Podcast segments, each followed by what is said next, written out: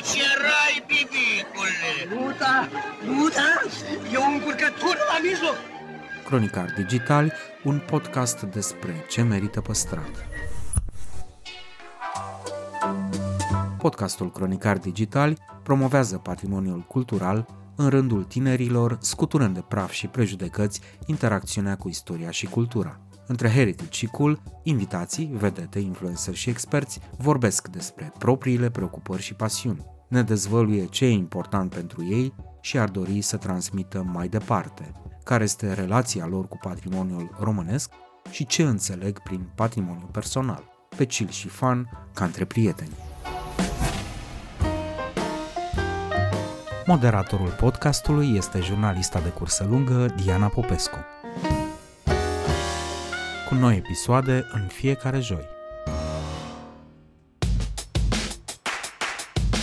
Apa caldă venea cam, și nu exagerez, o la trei săptămâni, nici mă amintesc, okay. și se dădea anunțul pe coridor, cineva striga, un soldat de serviciu, a venit apa caldă, lumea fugea în fundul gol la dușul ăla care e turțurțuri, o să-ți imaginezi că avea presiune. avea presiune și nici nu avea, că era numai o țeavă din care și dai seama că totuși erau ăștia solizi care aveau acces la, la centru grămezi și eu pe margine ce mai prindeam. Ce se mai stropea Exact, așa, și ăștia care... Deci, uh, și totuși n-am murit, știi? N-am murit și din contră, eu nu vreau să ajung la vorbele oamenilor care zic cine n-are armata, nu știu ce. Dar eu cred că m-a ajutat pentru felul meu de a fi atunci și m-a întărit puțin, deși pe undeva m-a și sensibilizat în același timp la anumite lucruri. Regizorul la spectacolele căruia biletele nu se cumpără, se vânează. Creatorul de la care toată lumea așteaptă să fie în permanență surprinsă. Radu Afrim vorbește despre munca în teatru, dar și despre copilăria rebelă și marea pasiune din afara orelor de program. Interviu în secțiunea Patrimoniu personal.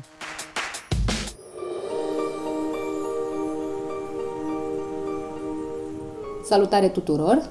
Invitatul meu de astăzi este un om despre care a auzit orice cetățean responsabil al țării care a pășit în viața lui într-o sală de teatru și chiar și oamenii care nu au pășit într-o sală de teatru, pentru că munca lui e ceva ce nu poate fi trecut cu vederea, indiferent ce părere ai avea despre ce s-a întâmplat acolo. Radu Afri, mulțumesc tare mult pentru participarea la podcastul nostru.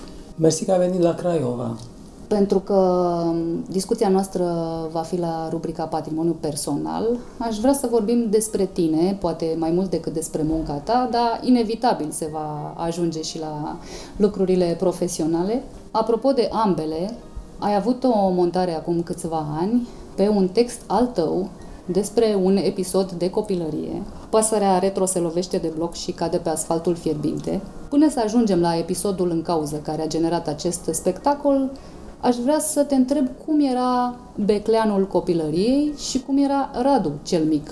Îți dai seama că, ce să zic, prin ochii copilăriei, cred că și armata, dacă o făceam în copilărie, ar fi fost uh, idilic. Știi ce vreau să spun? Bine, nici așa n-a fost departe de idilic. Dar orașul copilăriei era uh, foarte flu vorbind, exact cum nu mai este acum. Era, după părerea mea, o grădină imensă, un parc imens al grofilor Betlen uh, și eu umblam cu gentuța de grădiniță cu pâinea unsă în ea prin parcul ăla ca să ajung la castelul Betlen unde îmi făceam uh, grădinița. Eram un sat, practic, până în 68 când l-a făcut oraș. Eu m-am născut exact când l-au făcut oraș și de acum am și zis anul pe care îl ascund de obicei.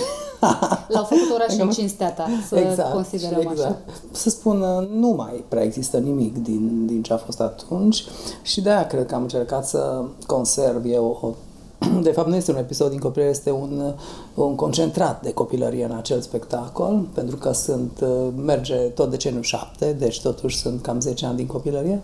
Și ce să zic, cred că e orașul în care trebuia să mă nasc, deși tot zic oh, de ce nu m-am născut și eu într-un oraș cu aia, cu aia, cu doctori, cu, știi, de la o vârstă, cu spitale, ca lumea, cu... Din fericire ai făcut rost pe parcurs de orașele astea în care ai E adevărat, e adevărat și uite că am în fiecare oraș câte un masăr bun, câte un...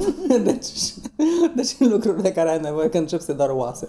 E adevărat. Ei, uh, aș vrea să ne întoarcem un pic la perioada în care nu te dureau oasele. Ok. La perioada pantalonilor scurți, aș fi zis, dacă nu te-aș fi văzut și acum în pantaloni scurți.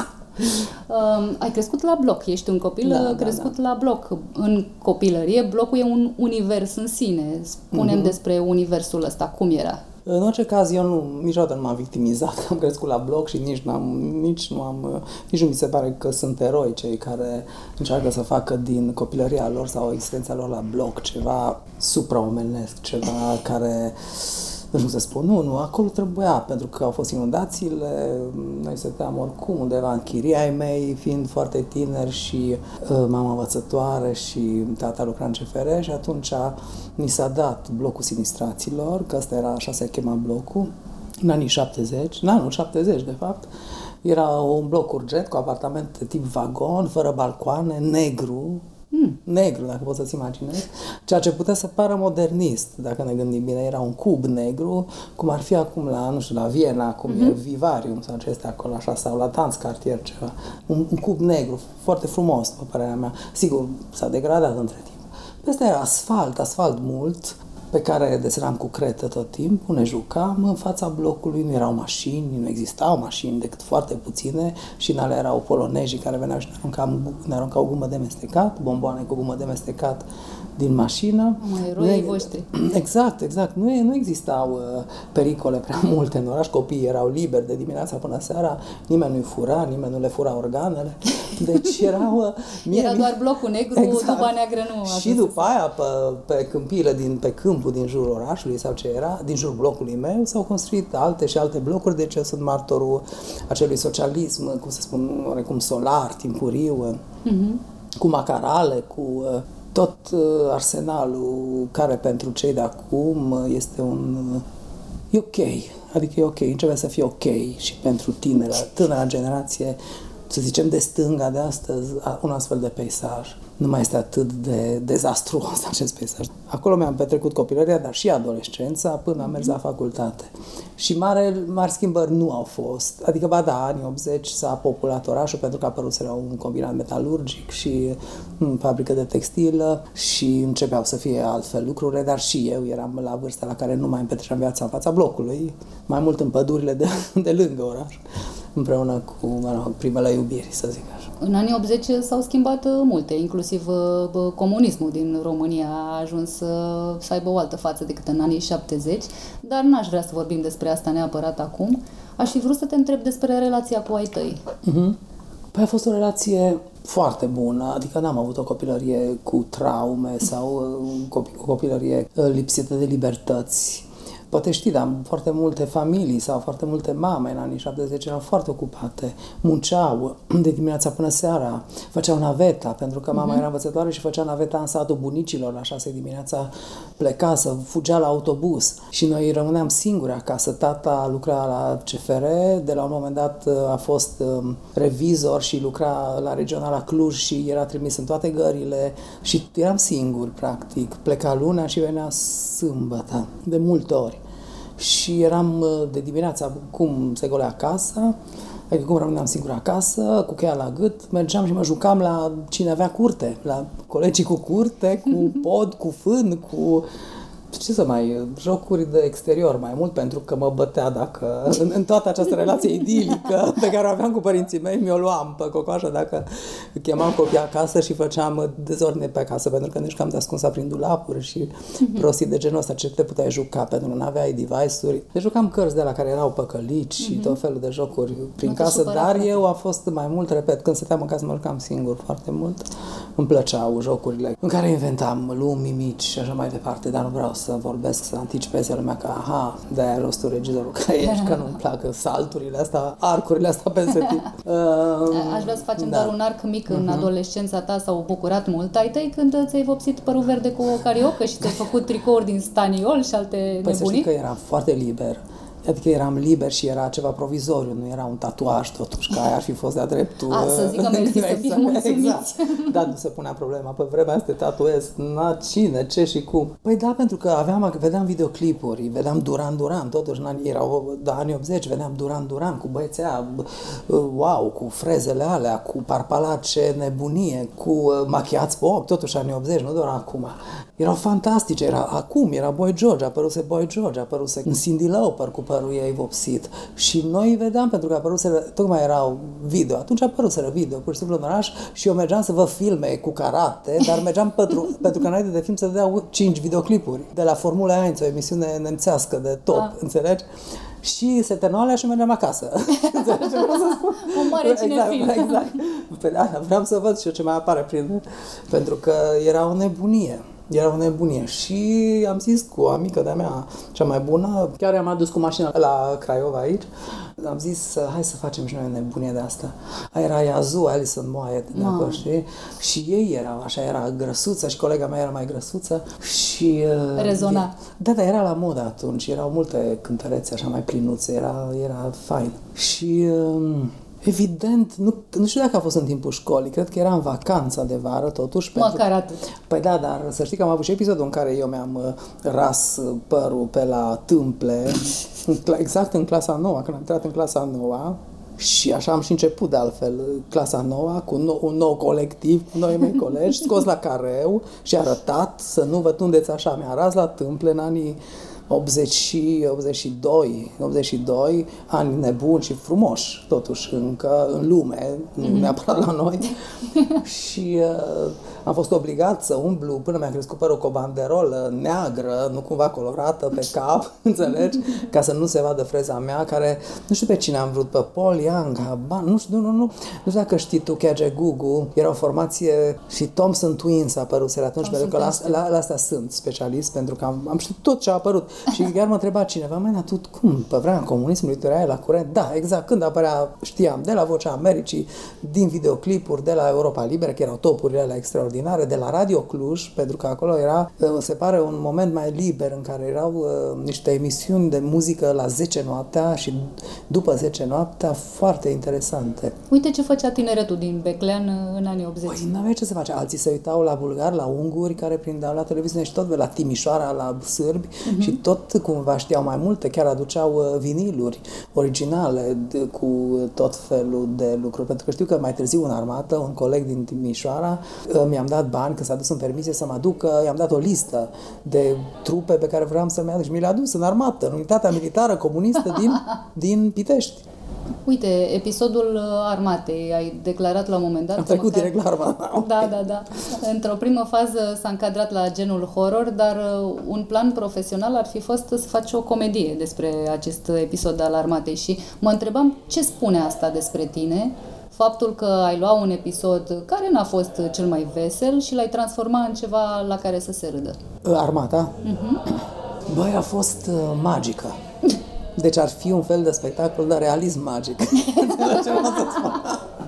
Cred că ești singurul om din lume care ar încadra stagiul militar la realism Nu magic. ți-aș mai da cel puțin un nume. În fine, bine, tot retrospectiv, cumva, pentru că primele, primele două luni au fost de coșmar, plângeam aproape în fiecare noapte, era greu, era grea, pentru că eu nu ieșisem de acasă, aproape deloc. Și direct în armată, la Slobozia, într-o, într-un, într-un, cum se cheamă, într-un dormitor, un pluton cu 50 de oameni, la început nici măcar nu aveau e, paturi suficient, deci doar aveam câte doi într-un pat, Uh, am mai zis că era un duș care uh, apa caldă venea cam, și nu exagerez, o dată la trei săptămâni, din câte mă amintesc, okay. și se dădea anunțul pe coridor, cineva striga, un uh, soldat de serviciu, a venit apa caldă, toată lumea fugea în fundul gol la dușul ăla care e turțurțură, să nu-ți imaginezi că avea Presiune. uh, avea presiune și nici nu avea, că era numai o țeavă din care curgea.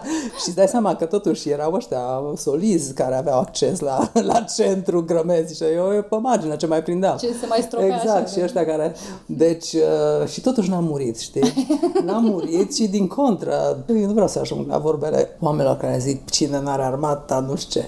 Dar eu cred că m-a ajutat pentru felul meu de a fi atunci și m-a întărit puțin, deși pe undeva m-a și sensibilizat în același timp la anumite lucruri. Mi-am dat seama că pot să depășești niște chestii extreme, știi? Și le-am depășit, pentru că sunt niște episoade chiar care ar părea suprarealiste în acest spectacol realist magic în care eu am fost pus uh, într-o zi să golesc un uh, singur, pentru că ce prostie am făcut, să golesc un, uh, un beci plin cu apă jur, plin cu apă până la, m-am până la piept îmi era apa și era, avea ceva mobilă, mobilier vechi, plin și eu nu știam dacă acolo sunt uh, broașe testoase, șerpi, ce sunt acolo și am intrat cu o găletuță care să golesc în timp ce colegii mei soldații jucau fotbal pe terenul de lângă. Dar nu cred că am făcut o greșeală capitală, înțelegi? Ceva am făcut, nu mă sporta sergentul, Sergentul. sergentul meu din, uh, din Humulești, pe care îl chema David. Minunat. Am făcut patru luni la Slobozia și un an la Pitești, am făcut un an și patru, 16 luni. am făcut. Și n-am, uh, n-am mers acasă câteodată, nu m-au lăsat, că nu eram un soldat prea meritor. Și uh, nu, nu eram talentat deloc. Adică la tragerile de noapte preferam să dau uh, cuiva, altcuiva să tragă, pentru că alții se băteau pe... Pe această oportunitate, Pe, exact, pe AG7 sau cum se chema pușca aia pe care am pus-o invers. Era să tragă în cei din spatele meu. În fine, nu contează. Dar, uh, bine, partea a doua am făcut un an de zile la Pitești în, în arhiva militară, unde aveam acces la dosarele cu scriitorii securiști, cu scriitorii care uh, au colaborat cu, pe bune cu securitate, cu armată, cu, aveam acces la albumele cu evrei deportați, ave, uh, erau enorm de multe albume cu fotografii scrise de mână, cu o caligrafie extraordinară, nici nu știam ce înseamnă religia mozaică, uh, aveam uh, acces la pozele cu regele Mihai, cu familia, erau niște lucruri extraordinare pentru că făceam curat, ca soldat, atâta puteam să fac, între rafturile cu dosare și uh, lucrau acolo foarte mulți profesori civili, personal civil muncitor, profesori care lucrau, uh, mă rog, studiau, căutau acolo și noi le căram dosarele, făceam curat printre dosare, Probabil că acolo au dus pe ăștia care au făcut, au dat dovadă de lipsă de talent la infanterie, la, la trageri de noapte. Dar e un episod care mi-a dat puterea ca imediat în iarnă să intru la litere, pentru că s-a terminat armata pe undeva, nu, în, prim, în, toa, în vară, pentru că am terminat-o iarna și eu din iarnă până în uh, vară, cu mintea proaspătă, îți dai seama, cu, cu, exact, cu creierul, creierul curat, fără nicio dungă pe el. Am putut să învăț rapid uh, pentru uh, română, franceză, cu profesor de la Cluj și să intru la facultate. Altfel nu știu că puteam. Deci să mulțumim armatei, sergentului tău favorit și... Și multor oameni, o listă, o listă mare, dar... E ca la Oscar, știi? Păi Permiteți-mi să scot un bilețel. Da, pentru că după ce am luat prim, prim, primul premiu uniter, și asta am mai zis eu undeva, m-au chemat, m-au căutat, dar deja trecuseră două decenii, mai bine de o decenie de la terminarea armatei și m-au căutat bă, capitan, ă, cum se cheamă, comandantul unității de acum, oameni care nu mai, nu mai era nimeni de atunci acolo. Am mers cumva într-o lume... Au vrut să te decoreze? Și m-au, da, și m-au chemat și m-au decorat, ah. pentru că se sărbătorea nu știu câți ani de la înființarea unității din Trivale, din Pitești. Da. Și am fost chemat acolo și pentru că eu, până în acel an, până în acel moment, aveam vise recurente cu acel loc, pentru că era un loc foarte frumos, era locul, era un castel, într-un parc imens, cu căprioare, cu trandafiri. Noi toată ziua trebuia să culege, să rupem bobocii, adică să, să rupem trandafirii veștejii, să crească alți boboci în locul îmbrăcați în uniforma de militar. Și să hrănim căprioarele și așa. Abia de... acum înțeleg faza cu realismul magic. un pic mai Disney. Da. și uh, m-au chemat și eu până atunci uh, îmi doream să revăd spațiul ăla, foarte mult îmi doream. Și mi-am dus aparat de fotografiat, l-am lăsat deschis, pentru că nu pot să fotografiez, să filmez într-un unitate mm-hmm. militară. Nu știu acum, dar bănuiesc că nu. Nu, nici acum. Și am tras câteva cadre, să am spațiul ăla de acolo, lucrurile erau neschimbate. Deci, pentru, pentru un, un om contează. Nu numai pentru un artist, pentru un om contează lucrurile astea foarte mult, pentru că din ele îți aduni. De unde altundeva, din, nu din cărți neapărat, nu din cărți se face regia la scenă. Eu așa cred. Din viață, din, mă rog, e altceva. Deși cineva, regizorul Mănuțiu, actualul director al Teatrului din Cluj, n-a vrut să mă a fost în comisia de, de admitere când am dat eu la facultate, la Cluj, la regie și a zis că eu nu are rost. Eu nu o să pot să fac această meserie, nu trebuie să intru la această facultate. De ce? Pentru că sunt literat, om de litere, pentru că terminase filologia și nu simt viața. Ah. Credea el, necunoscându-mă. Uh, și Ați dacă întâlnit peste ani să-și recunoască o greșeală? Nu, nu, niciodată. De altfel, nici m-a chemat niciodată de când e director. De 10 ani să votez la Cluj. Deci, probabil a rămas la aceeași părere.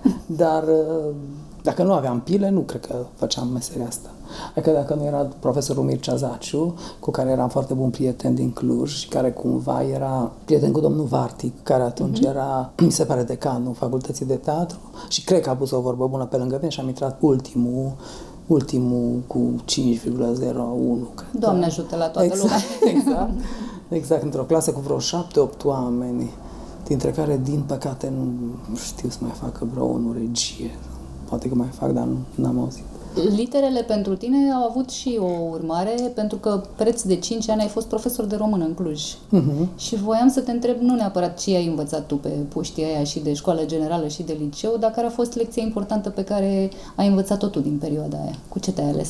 Și le spun mereu actorilor că sunt niște copii mai mari și asta este un clișeu, într-un fel, e un clișeu, dar uh, așa, eu, eu când am început meseria asta și până acum, eu nu prea fac diferență între copii ăia și actori, pentru că eu am, am fost luat așa pe sus și dus cumva la liceu cu mare pretenții din Cluj, atunci liceu Avram Iancu, din primul an după ce am terminat facultatea, eram oarecum o speranță a învățământului Dimineața de la 8 la 9 mergeam la clasa a 5 de la 9 la 10 la 12 de la okay. 10 la 11 la 6 Deci, cum să spun, deci eu nu, eu nu mai, mai puteam, îți dai seama ce înseamnă chestia asta pentru, nu dau seama, pentru profesor începător care nu poate, mai poate să facă diferența.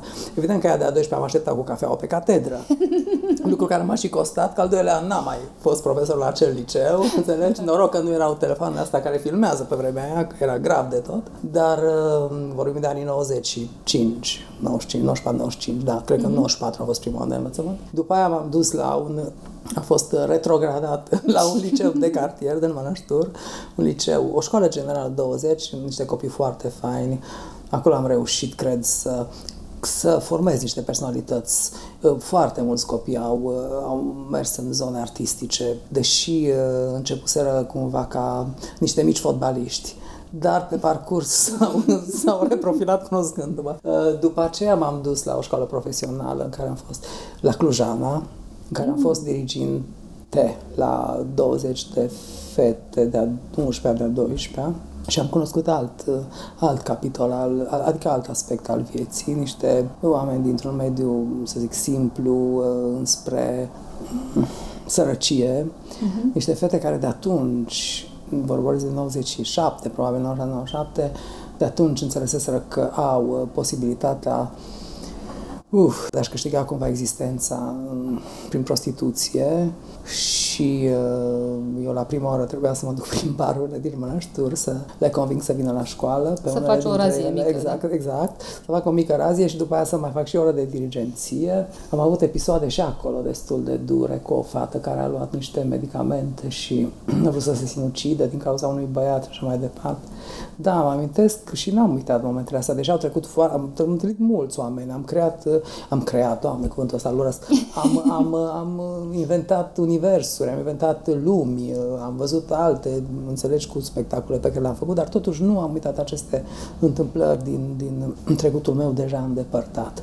După aia m-am dus la școala Waldorf, doi ani de zile, pentru că deja... Era cu totul alt mediu. Era cu totul alt mediu și pentru mine erau anii de sfârșit de facultate de teatru și se începuse un pic să să mă intereseze mai mult teatru uh-huh. și cu copii la școala Waldorf mai mult mă jucam. Trebuia să fac totul prin joc, nu mai existau note, ăsta îmi plăceau, îmi plăcea foarte mult, învățam gramatica cu ei, uh, pentru că făceam română și uh-huh. latină, nu mai știu ce predam. Bine, latină nu știam prea bine, dar o predam.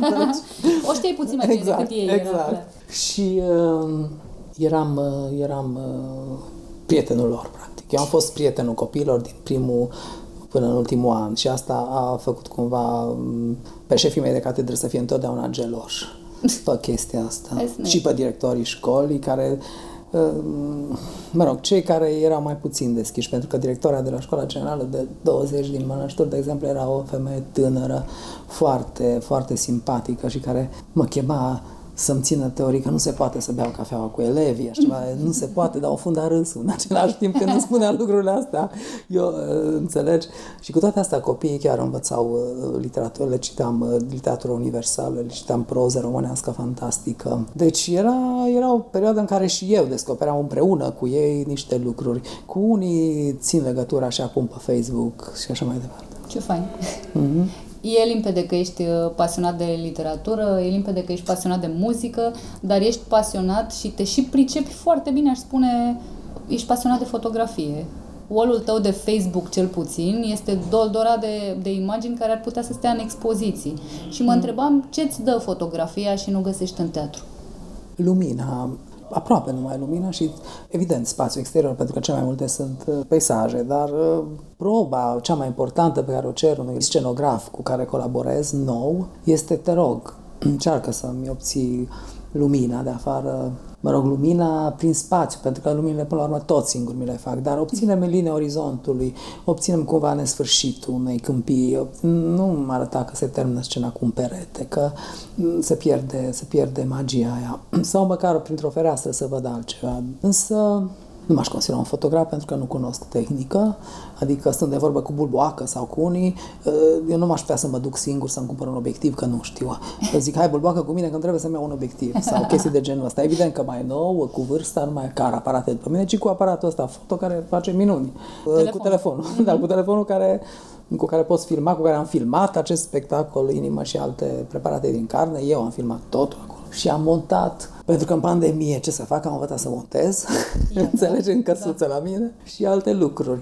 Dar eu cred că oricine poate acum să facă fotografii, ori absolut oricine poate să facă niște fotografii frumoase și să se bucure de ele oricine. Nu știu dacă fotografiile mele sau cel puțin alea pe care Zuckerberg mă lasă să le pun acolo, au, au ceva wow. Da, m-am bucurat că m-au chemat, uh, uite, arhitecții să mă duc în juriu la Bienala de Arhitectură, la fotografie de arhitectură, ceea ce înseamnă, Iată. că, ceea ce înseamnă că există o recunoaștere oarecare. și am avut, da, și am avut și expoziții, nici n-am putut să mă duc la câte vernisaje am avut. am avut unele chiar foarte frumoase panotate la Galeria Călina în Timișoara, uh-huh. lângă acolo la hotelul Timișoara, una, una de care chiar sunt mândru. Una pe care mi-a panotat-o Buhagiar în uh, Sibiu, acolo la Talia, uh-huh. cu o lum- fotografiile iluminate din interior, uriașe, cu nuduri, era o expoziție mai Uite, nesimțită. cu lumina așa să Da, și era ție. extraordinar, era extraordinar, era ca, era ca în Occident și am, nu am o carte, încă un album și multele mă întreabă, da, să văd. Am fost chemat la, la editură, dar nu știu de ce nu m-am putut ține de chestia asta. Cred că mi-e greu să fac o selecție, nu vreau niciun almanah să fie, hai să punem și două floricele și două mâțe și un... Nu, nu, nu. Să avem un concept, înțelegi? Și probabil că va veni o perioadă în care o să fiu mai selectiv. Mă deși mă îndoiesc. Măcar postum să adune cineva de pe, de pe unde ce se poate. Măi, ce s-a întâmplat cu spectacolul la film? Nu știm, dar avem niște albume de exact. fotografie, exact. de la el ne-au rămas păi niște oricum chestii. nu rămâne nimic după spectacole. Acum că s-au filmat un pic mai bine, a început lumea s-a speriat cu pandemia și și-a deschis totuși mintea. Eu mi-am filmat unul de care sunt mândru, Oraș cu fete sărace, ăsta care a luat premiul Uniter pentru cel mai bun spectacol în, în urma vizionării uh-huh. filmului, nu e teribil de bine filmat. Dar dacă oamenii au înțeles de ce e vorba acolo, înseamnă că e ok. Apropo de ce înțeleg oamenii din spectacolele tale, li se întâmplă adesea să iasă transfigurați de Să iasă din sală. Dar nu okay. înainte de vreme, da. No, okay. Mă întrebam dacă ți s-a întâmplat să fii copleșit de ce s-a întâmplat pe scenă. Da, n-am crezut să spun lucrul ăsta, dar da, pentru că sunt niște momente în care eu nu mai recunosc ce am făcut. Adică nu mai, nu mai mă amintesc munca mea, de exemplu. Uh, nu neapărat după ce tre- și după ce trec ani și un spectacol rezistă, uh-huh. cum ar fi Boala familiei M de la Timișoara, pe care l-am văzut după vreo 12 ani de la afacere și uh, am avut niște emoții greu de stăpânit la acel spectacol și a fost un moment în care am fost uh, uimit de actori, de mm, sublimul care s-a întâmplat pe scenă. Deși astea sunt cuvinte care, mm, de care lumea se cam ferește acum mai nou, dar eu nu mă mai feresc. Sau, uh, sau serii în care mă duc și le spun actorilor Dumnezeule, n-am văzut spectacolul ăsta atât de bun niciodată Pentru că se întâmplă atunci când spectacolul joacă cu o frecvență bună să crească foarte mult partiturile actorilor, relațiile. Pentru că de ani de zile, totuși, pentru mine contează acest lucru foarte mult, nu doar imaginile și ideile mele de regie. Uh, și există uimiri. Dacă nu un spectacol întreg, cel puțin o scenă, un moment, un moment dar ce pot să spun? Că de anișori de zile nu mai sunt în spectacole momente de care să fie rușine. Altădată lăsam. Hai să aibă și uh, doamna actriță cu tare un monolog acolo, la scenă, la rampă, la nu ce, și nu-l făcea prost, dar nu știu, nu mi se părea mie, știi ce zic? Dar uh, și din regie niște narcisisme la care cred că am cam renunțat, au luat alții mai tineri de la mine, că l-au luat unii și care, da, în același timp mă jură pe Facebook pentru ceea ce făceam sau fac, dar asta nu contează. Mi s-a întâmplat să fiu jurat de un regizor mult mai tânăr care mi-a furat inclusiv CV-ul, înțelegi? Dar Această formă exact. Uh, extremă de admirație, știi? Nu mi-a furat, adică am zis, am, în toate interviurile am zis că m-a interesat să fac regia și startul a fost când am văzut Fedra lui Purcărete la Cluj uh-huh. și toată lumea știe acest lucru și chiar mi-a mulțumit doamna Leni, care a fost actriță la Craiova și care e retrasă acum și care a jucat rolul Fedra într-o carte pe care a scris-o și uh, m-am trezit recent că un regizor cu 20 de ani, 30 de ani, probabil mai tânăr decât mine, a scris același lucru. Când acel spectacol nici nu mai exista pe piață, înțelegi ce vreau să spun? Ei, asta e viața, dar e bine. Dar poate a vrut să spună, m-am apucat de regie atunci când l-am auzit pe Afrin spunând că l-a inspirat Fedra. Excepțional. Da. Apropo de ce spune unul sau ce spune altul, ai spus cândva, copilul are vocația fericirii, adultul Radu Afrin ce vocație are? Vai de capul meu, nici trebuie să mă uit să văd ce înseamnă asta. Cuvântul ăsta, nu mai știu ce înseamnă cuvântul ăsta. Nu am vocația viitorului, nu pot să spun așa. Nu am uh, de pe, eu nu pot, eu nu sunt folos, eu nu sunt bun pentru, pentru speech motivaționale sau pentru lucruri de genul ăsta. Nu sunt bun și am și refuzat într-un rând. Nu am asta, habar nu am, habar nu am, cred. Mă uite, mai, cred că e cea mai dificilă întrebare care mi s-a pus ever. Pentru că ce vocație am, asta mi-a întrebat. Uh-huh. Nu cred că pui un om de 53 de ani această întrebare. O pui? O pui așa în, în, în oglindă cu vocația fericirii a unui copil? A, poate că am vocația unei alte lumi, unei alte vieți. Uh, am vocația privirii prin gaura chei spre alte universuri. Am, um, am vocația asta a um, altei lumi până la urmă. Ce o să fie dincolo, sincer, deși poate părea pentru unii prematur că vorbesc de mă, mă, în spectacolele mele din ultimii ani, uh, cred că se vede, în munca mea mai ales din ultimii ani, se vede acest lucru. În ceea ce scriu eu mai ales printre niște doze mici de umor, ca să nu speriu, totuși să nu arunc afară din sală spectatorii. Rugămintea mea este să nu te grăbești. Bine, nu depinde de mine. Din punctul meu de vedere, nu sunt pesimist, nu sunt uh, nici dark, deloc, deloc. Pot să mă duc acum să râd la bere cu actorii după spectacol cât vreau eu, dacă vreau. Mulțumesc tare mult! Cu plăcere!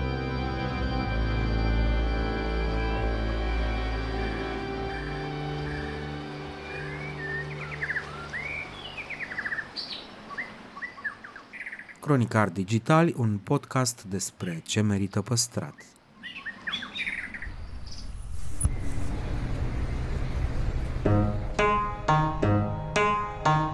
Ești pe o stradă uluitor de frumoasă, plină cu clădiri istorice în care visezi să locuiești sau măcar să mergi la job. Brusc, dai de o ruină sau de un bloc nou total ne la locul lui. E realitatea din România pe care mulți oameni se străduiesc să o schimbe – urmărește rubrica Cine ascultă o casă, finanțată de Ordinul Arhitecților din România, prin timbrul de arhitectură. Află vești bune, povești cu case și zone ascultate și puse în valoare. La final puneți o dorință.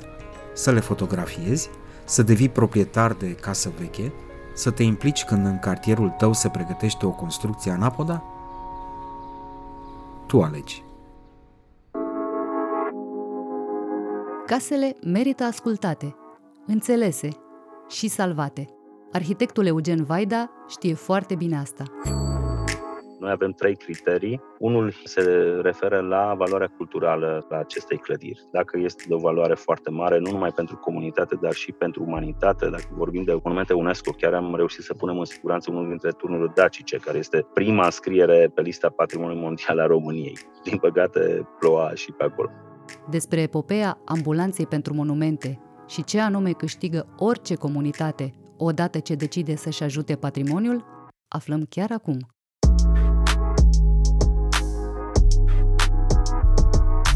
Domnule arhitect Eugen Vaida, mulțumesc tare mult pentru participarea la proiectul Cine ascultă o casă, pentru că sunteți specialist în asta. Ambulanța pentru monumente ascultă case, aș putea să spun așa, cu stetoscopul, le pune diagnostic și încearcă să le facă bine. Cum spuneam, mulțumesc mult pentru participarea la Cronicar Digitali. Cu mare drag, abia aștept să intrăm în, în tematică. Din 2016 uh, și până acum, uh, Ambulanța pentru Monumente are la activ numeroase intervenții de urgență cu scopul de a salva ce mai poate fi salvat. Clădiri vechi și afectate din toată țara sunt puse în siguranță, câștigând astfel timp până la urmă, până ce cu noroc, dacă au noroc, ar putea fi restaurate. Ce s-a schimbat din 2016 până astăzi în România?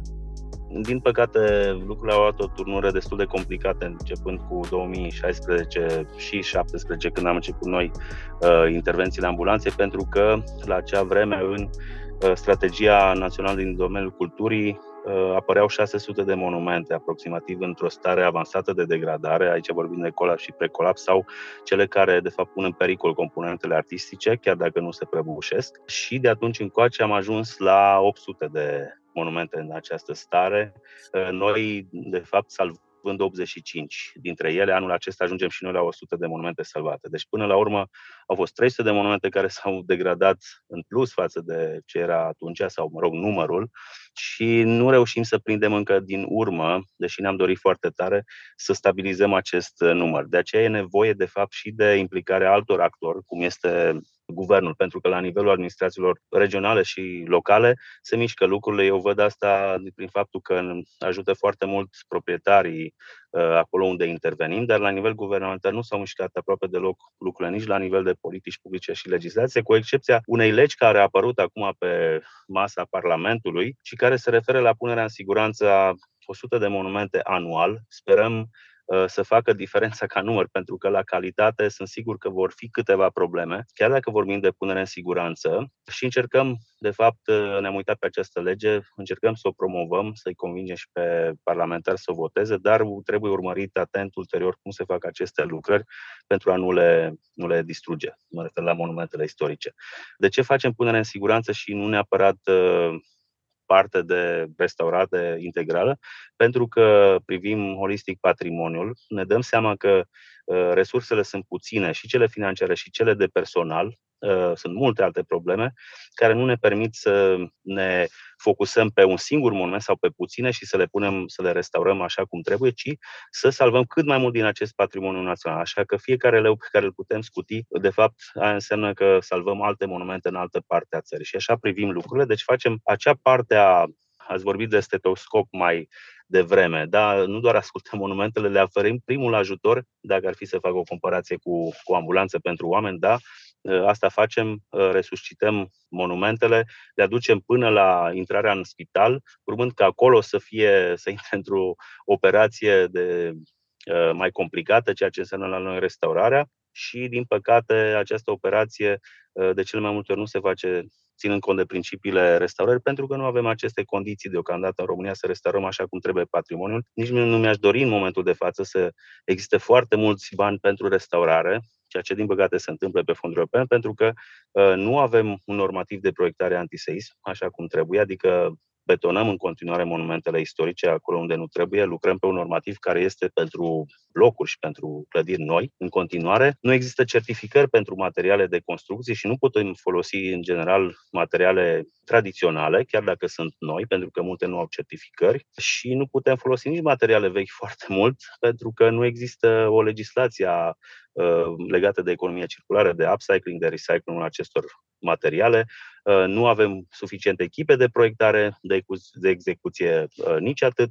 Deci numai și numai probleme care de fapt nu ne permit ca în următorii ani să restaurăm cum trebuie patrimoniul, așa că încercăm de fapt să le punem în siguranță și să dăm acest răgaz uh, patrimoniului din România până când vom crește și pe partea cealaltă să creăm toate aceste condiții, inclusiv de formare a meșterilor care mă rog, în momentul de față nici nu prea mai există meșteri autentici.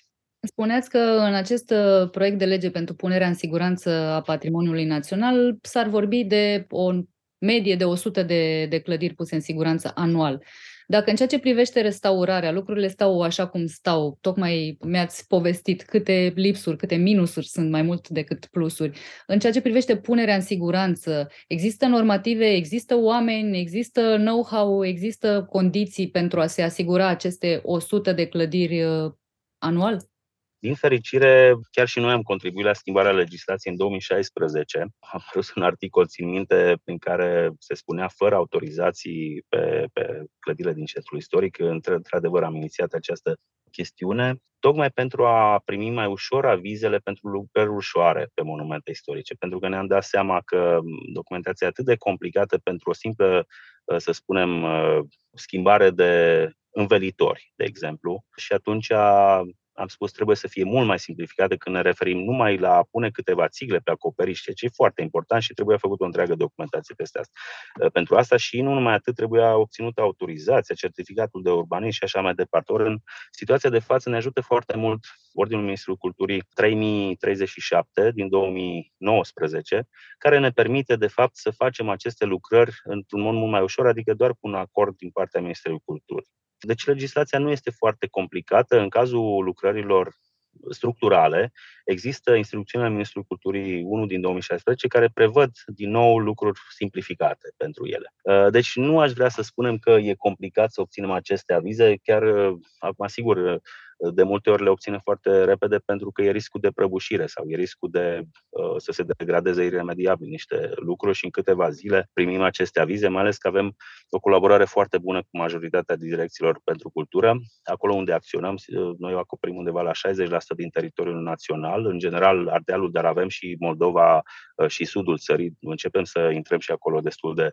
să ne extindem destul de puternic. Deci, concluzia este că nu aș, uh, că nu avem de fapt o legislație legislație foarte complicată, dar nu avem uh, specialiști care să ne ajute pe partea aceasta. A crescut de atât de mult ambulanța, sunt nouă regionale deja uh, și nu prea găsim oameni cu care să colaborăm, mă refer în principal la ingineri uh, structuriști. Aș vrea să rămânem un pic la oameni, de fapt un pic mai mult la oameni. Cum se raportează oamenii dintr-un sat de oriunde din țara asta văzând că năvălesc peste ei niște domni de la București și din alte orașe mari sau o ceată mare de voluntari care se apucă să muncească la o clădire de la ei din comună, din sat, din localitate, de oriunde despre care ei nu știu dacă știu mare lucru, despre care nu știu dacă s-au gândit că ar putea să aibă o altă soartă decât uh, s-au obișnuit cu ea, nu știu, în ultimii 30, 50, 100 de ani. Cum se uită oamenii ăștia când vine ambulanța pentru monumente să aibă grijă de ceva din ograda lor? Odată cu intervenția noastră în, în satele acestea, care de multe ori sunt undeva într-o zonă destul de remote, aș spune, pentru că au fost și abandonate în zone în care, care au fost depopulate. Uh, este nu numai o surpriză, dar uh, încercăm să schimbăm mentalități și chiar am avut foarte multe experiențe diverse. Uh, uneori comunitățile își doresc, își doresc foarte mult să le salveze, sunt poate biserici în uz, cum este aceasta unde acționăm acum la Purcăreț, în Sălaj, unde se mai folosește biserica și unde începe să plouă deja înăuntru de ceva vreme, își doresc să facă acest lucru și sunt foarte atașați. Dar există și zone în care, de exemplu, țin minte la una dintre intervențiile din Alba Iulia, de lângă Aiud, acolo era o ruină din care oamenii pur și simplu luau niște pietre și construiau case sau le foloseau la ceva. Ei, ă, odată ce am venit acolo și au văzut că sunt niște, vin niște tineri care au o anumită pregătire și care sunt dispuși să lucreze gratuit sau, mă rog, voluntar pentru acea biserică și au dat seama că e posibil să aibă o valoare. Și explicându-le despre uh, istoria acelei uh, ruine, de fapt, și au dat seama că au acolo un lucru foarte vechi de care au început să fie mândri și la, la final ne-au și găzduit, evident. Au făcut asta la rugămintea preotului de acolo. La final au zis, dar de ce trebuie să veniți voi să ne salvați monumentul nostru? în, în situația în care nici nu, mulți nici nu știau ce e acel uh, monument sau, mă rog, nici nu știau că au un monument istoric. Uh, deci a fost un bun indicator de succes a ceea ce facem. Încercăm să schimbăm aceste mentalități pentru că de acolo pleacă totul. Nu vrem să vedem aceste clădiri că se vor mai avea probleme sau se vor prăbuși din nou peste 10-20 de ani. Și aici cheia este comunitatea, implicarea lor. Facem un fel de conștientizare și chiar engagement pentru, nu găsesc acum cuvântul românesc și îmi pare rău, uh, pentru acele comunități și lucrăm foarte mult și cu, în ultima vreme și cu generații tinere, cu copii din sat, uh, cel puțin o prezentare facem la fața locului, evident mai greu să vină să urce pe schelă, dar facem acest lucru uh, pentru că ei sunt generația care vor prelua acest, aceste monumente dincolo de partea juridică. Sigur că un monument aparține cuiva, dar morala aparține comunității și regiunii și întregii țări și chiar umanității. Deci ei sunt uh, proprietarii morali ai acestor monumente și încep să înțeleagă acest lucru dintr-o simplă discuție că acel monument, de fapt, nu e al preotului, ci că e al comunității, al lor și ei trebuie să îngrijească de el. Și uneori chiar se joacă cu șindrile sau scriu numele acolo. Îi mai lăsăm să facă și ei niște lucruri foarte simple, evident, și care nu le pune viața în pericol. Până la urmă, punerea în siguranță unei clădiri ajută la punerea în siguranță a unei comunități, ca să spunem așa, pentru că oamenii devin mai prezenți, uh, se implică mai mult, uh, leagă legături inclusiv între ei și poate că... Da, contribuim la, ca să folosesc așa un limbaj de lemn, la consolidarea democrației. Dar așa este, pentru că oamenii ăștia de la țară, în zonele în care autoritățile sau centrale, cel puțin, au uitat de ei, nu s-au mai întâlnit să ia decizii. Și țin minte că, la un moment dat, la biserica de la Șoimușeni, chiar acum urmează să mă întâlnesc cu primarul de la Șoimușeni, sunt în un drum spre el cumva, acolo când am apărut, uh, fiecare membru al comunității, era o comunitate mică de 50 de case, uh, și-au trimis uh, un reprezentant, pentru că era singura și lor șansă. Nu, reușea, nu reușeau să facă de 15 ani să repare acea biserică în care mai țineau încă liturgia și țin minte că s-au, au, s-au îndepărtat puțin de noi și au decis acolo, mă rog, a fost și un pic așa, au fost discuții mai energice, au decis că fiecare contribuie cu 200 de lei pentru masa noastră și asta cumva a făcut ca ei să negocieze care este suma, ă, cine cât dă, cu ce mai poate contribui, cine ne cazează. Și ă, totul s-a decis într-un sens ă, foarte democratic, în situația în care nu s-au mai întâlnit de foarte multă vreme acei oameni să, sigur, să lege această aceste relații sociale să, să decidă și să facă lucruri împreună. Asta, de fapt, e ce face ambulanța. Punem toți actorii, inclusiv comunitatea, împreună ca să decidem cum e mai bine pentru toată lumea și pentru monument. Există clădiri pentru care comunitatea se implică mai activ? De pildă le pasă oamenilor mai mult de o biserică decât de un cămin cultural sau o fostă primărie? Da, în general sunt cele care sunt în proprietate publică sau a cultelor, pentru că în jurul lor uh, se adună foarte mulți oameni. Vorbim aici nu numai de biserici, dar și de un pod. Avem acum un pod al, uh, din Comuna Ștefan cel Mare, din Bacău. Uh, avem o culă în Gorj, care e în proprietate privată, dar mulți oameni au considerat multe vreme că e în proprietate publică și încep să ne ajute. Deci există un fel de rezonanță pentru un obiect care reprezintă identitatea lor locală. Dacă este doar o clădire privată, o casă, uh, mai puțin uh, se mobilizează în jurul ei, dar dacă e o biserică în care toată lumea se întâlnește și știu că părinților sau chiar ei au fost botezați la un moment dat acolo și acum mai părăsită, e și o relație afectivă și nostalgică cu acea, acea clădire și parcă nu ar vrea să o lasă să cadă, doar că nu știau cum să acționeze, cum să primească un aviz. Asta e o mare problemă. În general, lucrurile când sunt lăsați singuri, se opresc la momentul uh, autorizării și avizării la realizarea documentației. Pentru că de bani mai dispun primăriile și ei, fac cumva să adune banii, dar procedura li se pare foarte complicată. S-a propagat așa cumva uh, această idee că, sau mentalitatea că pe un moment uh, nu poți să acționezi și că trebuie să-l ții așa cum e, cum e, adică degrada. Nu, în niciun caz nu e vorba de acest lucru dar pentru că nu au știut cum să o facă, sigur, de multe ori au fost respinși la avizare și s-a împământenit această idee. Ori noi când venim, tocmai aceasta este valoarea adăugată a ceea ce facem, faptul că reușim să trecem mult mai ușor pentru, și să obținem aceste avizări pentru că mai și cunoaștem legislația și avem și echipe care fac documentații merită intervenit pe, pe anumite clădiri pentru că vremurile se schimbă, oamenii se schimbă, casele se schimbă, chiar cele gândite și construite pentru alte timpuri, pentru că trebuie adaptate la niște standarde de locuire din prezent și mă gândeam că, de pildă, știu că dumneavoastră și vă în casa tradițională pe care o aveți în Alțâna, localitatea natală, ați amenajat o bucătărie în pivniță. Da, așa este. Acum, când vorbim de fondul de locuit, e, intervențiile ar trebui să fie sau a accepta intervenții puțin mai uh, incisive este, este de dorit pentru că nici nu sunt de o valoare culturală atât de mare ca un monument de clasa A, să spunem. Și acolo, sigur, ne permitem să facem bucătărie în pivniță, să conectăm uh, parterul cu sau demisolul cu etajul printr-o scară, să facem uh, mansardare în uh, pod. Uh, în multe monumente însă nu se poate face acest lucru. Sigur, ne dorim asta, trebuie crescut și confortul de locuire. Vorbim de termoizolarea unei clădiri istorice, de încălzire, de a introduce niște utilități, uneori chiar toalete. Deci trebuie făcute, nu e o contradicție între Uh, modernizare și a prezervarea fondului uh, construit tradițional, trebuie doar făcut într-un sens mai sensibil și în spiritul monumentului și sigur că avem tot felul de soluții. Chiar după ce plecăm de la monument, ținem legătura cu comunitatea locală pentru că le facilităm, de fapt, și le deschidem ușa către un alt drum, o altă echipă, posibilități de finanțare pentru restaurare integrală și refuncționalizare.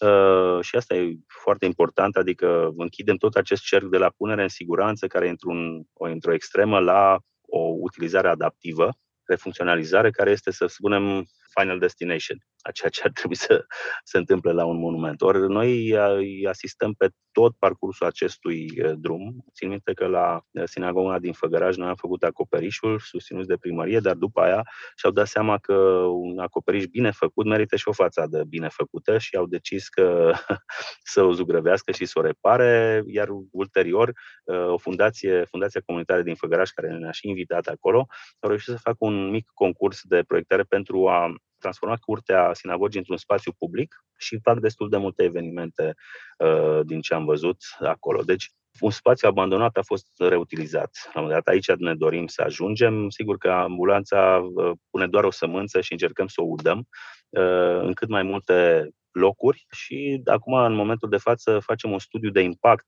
social pe care le avem în comunități, să vedem, de fapt, dacă există posibilitatea elaborării unei metodologii, să, să vedem, de fapt, cifre, unde am ajuns, să avem indicatori de succes, pentru că simțim că avem acest lucru, dar ca să putem să explicăm societății sau unui partener sau unui sponsor care este efectul nostru, trebuie să venim și cu acest uh, studiu. Din păcate, mie nu-mi plac studiile, dar în acest caz este destul de, de util pentru că ne spune și nouă uh, unde ne aflăm, nu numai în comparație cu alte inițiative similare din țară, dar și din străinătate. Mi-am amintit de ceva mai devreme când uh, povesteați despre sutele de uh, monumente care așteaptă să fie puse în uh, siguranță. În pandemie, spitalele erau pline, oamenii veneau în secțiile de terapie intensivă, nu erau aparate pentru oxigenat toată lumea și medicii la un moment dat erau nevoiți să aleagă între cazuri. Dintre 10 clădiri care stau să cadă dacă nu vor fi puse în siguranță în viitorul apropiat, cum faceți selecția? Ce alegeți mai întâi? Pentru că, sigur, nu sunteți nici atât de mulți oameni, nu aveți nici atâtea fonduri, nu puteți fi fizic în 10 locuri deodată. Da, vreau să spun că și eu am trecut prin. Uh, am fost unul dintre pacienții de acum 2 ani din spitalele care nu aveau paturi, nu aveau măști și a fost destul de dificil. Eram chiar la în punctul uh, critic și, mă rog, uh, am reușit așa ca printr-o minune să, să reușesc să trec peste. Și da, la un moment dat trebuie făcută selecția. Uh, noi avem trei criterii. Unul se referă la valoarea culturală sau la resursa culturală a acestei clădiri. Dacă este de o valoare foarte mare, nu numai pentru comunitate, dar și pentru umanitate. Dacă vorbim de monumente UNESCO, chiar am reușit să punem în siguranță unul dintre turnurile dacice, care este prima înscriere pe lista Patrimoniului Mondial a României. Din păcate, ploua și pe acolo și altfel vedem lucrurile când vorbim de o clădire de categorie sau clasă B, unde de fapt sau e de secol, început de secolul 20, deci ne uităm la aceste lucruri. În al doilea rând ne uităm la implicarea comunității. Comunitatea apare peste tot la noi, și în procedură, și în criteriile de selecție, și în modul de abordare, și în rețeta câștigătoare, absolut peste tot, mi se pare un element cheie. Deci implicarea lor e foarte important pentru că, vă spuneam, nu vrem să vedem din nou aceste monumente că se prăbușesc peste zeci de ani. Și în al treilea rând vorbim de stadiul de degradare.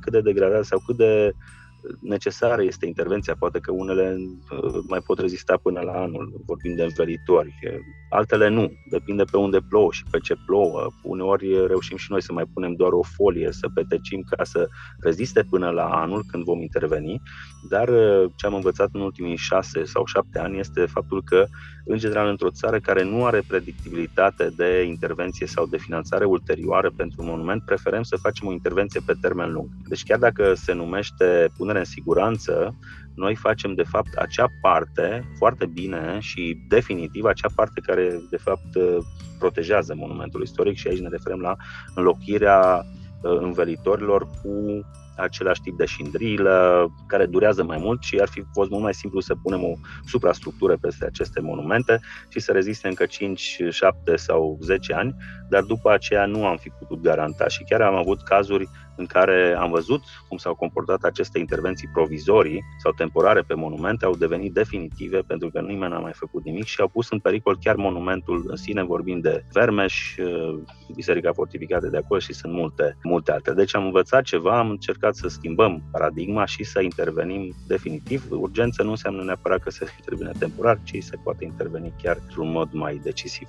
Aș vrea să încheiem într-o notă optimistă și Aș vrea să vă întreb dintre zecile de intervenții pe care le aveți la activ, de care sunteți cel mai mândru? Care a ieșit cel mai bine, chiar dacă a fost o provocare sau au fost uh, sorții împotrivă măcar la început? Care e proiectul mai... care sunteți cel mai legat?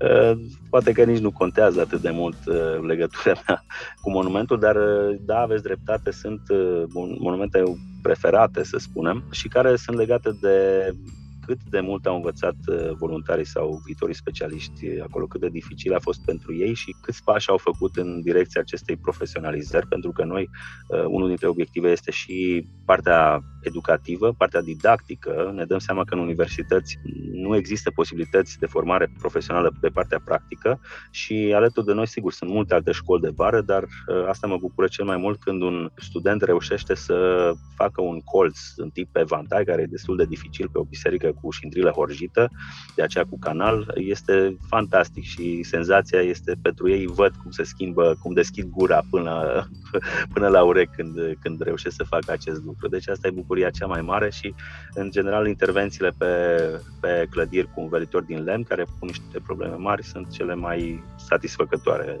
pentru mine unde să scrie, să sune, să se adreseze oamenii care vor să facă voluntariat pentru patrimoniul din țara asta?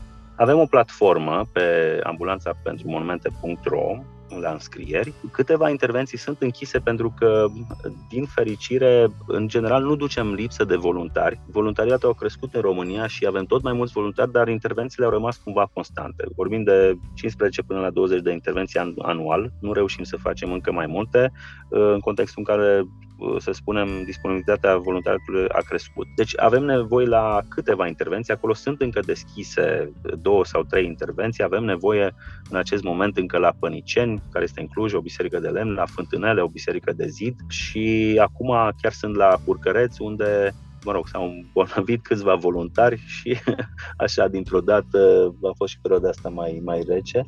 Și încă mai e nevoie și de aici de în județul Sălaj pentru ambulanța din Sălaj de sprijin. Ce alte modalități de a te implica? Tu, ca nespecialist, poate, dar ca om căruia îi pasă ce se întâmplă cu clădirile vechi și valoroase din, din jurul tău? Noi spunem că orice român, oricare român are un loc în ambulanța pentru monumente, pentru că este un proiect al societății civile. Dacă la nivel de voluntariat există niște limitări, pentru că nu poți să lucrezi cu 100 de voluntari pe același sit. Și am avut cazul uh, de la Dealul Frumos, unde cumva a picat și în vacanța studenților, unde au avut 200 de înscrieri. Evident că n-am putut să alegem mai mult de 65 în acest moment, sau la Cula de la Groșerea, unde iarăși s-au înscris peste 200 de, de persoane. Ehm, deci, în afară, dincolo de voluntariat, există și alte posibilități, sigur. În primul rând că mă refer la, la donații mici, mă bucur mult mai mult când uh, cineva pune suflet uh, și ne donează 20 uh, de euro și transmite, în general, oamenii care donează sume mici sunt și dispuși să transmită mai departe prietenilor, dau share pe paginile de socializare și mesajul, da, e bine să ajungă la cât mai multă lume, așa am crescut și noi. Deci, share, mici donații și mă refer și la firme, poate sunt printre ascultători reprezentanți ai companiilor care au această posibilitate, pentru că Uh, din impozit uh, e foarte ușor să se dirigeze o parte către un proiect uh, efectiv ca, ca cea ambulanțe și sunt sigur altele, decât să meargă poate la stat de unde nu se întorc acolo unde trebuie banii, nu vreau să generalizez, dar cel puțin în domeniul patrimoniului nu s-au mișcat de la nivel central foarte multe lucruri și cel puțin aici, cei care prin drag de monumente știu că uh, intervențiile acestea de la firul ierbii sunt mult mai eficiente. Deci asta e o altă modalitate. Dacă există meșteri specializați și cunoscători care știu anumite tehnici și care, uh, din descrierea lucrurilor pe care le facem, consideră că ne pot ajuta, sunt bineveniți ca voluntari. Chiar avem acum la FOFEL Florida un voluntar uh, foarte experimentat, un meșter, Le Compagnon uh, de Duvoir se, se numește, uh, din Franța. Acolo ia o specializare de lungă durată și a venit și o săptămână a coordonat uh, intervenția Ion Pietrar, Elua se numește și chiar m-am bucurat că ne ajută și oamenii din străinătate. Ori ne-am dorit să fie și meșteri din România care să ne ajute, de la șindrilari, la zidari și, sigur, multe alte specialități. Eu vă mulțumesc tare mult! Succes cu uh, nenumăratele șantiere între care faceți drumuri zilele astea și nu doar zilele astea. Și poate că, nu știu, cu ajutorul unei legi uh, se vor mișca lucrurile, dacă nu mai repede, măcar mai mult. Mă bucur și chiar uh, consider că ambulanța nu le poate face pe toate. E nevoie să se implice cât mai mulți actori chiar la nivel de decizie, să fim cât mai mulți, uh, pentru că e așa ca la mod, și nu-mi plac molurile neapărat, dar uh, unde ai mai multe magazine unul lângă altul, acolo vine și, vin și mai mulți uh, clienți sau mai mulți oameni. Deci nu e o competiție, oricine face ceva pentru monument e binevenit, colaborăm, este un networking, ne formăm împreună unii cu alții, schimbăm idei, de fapt despre asta e vorba, că pentru că mediul în care plutește patrimoniul este comunicarea, mai mult decât în alte domenii și simt că degajează niște energii fantastice și lumea începe să acționeze. De fapt, mulți își doresc să salveze patronul, dar le e teamă de a acționa sau nu știu cum. Și de îndată ce încep uh, să acționeze, dau de cineva care îi poate ghida. Cam asta e experiența noastră. Mulțumesc tare mult! Da, și eu vă mulțumesc și salut pe cei care ne ascultă.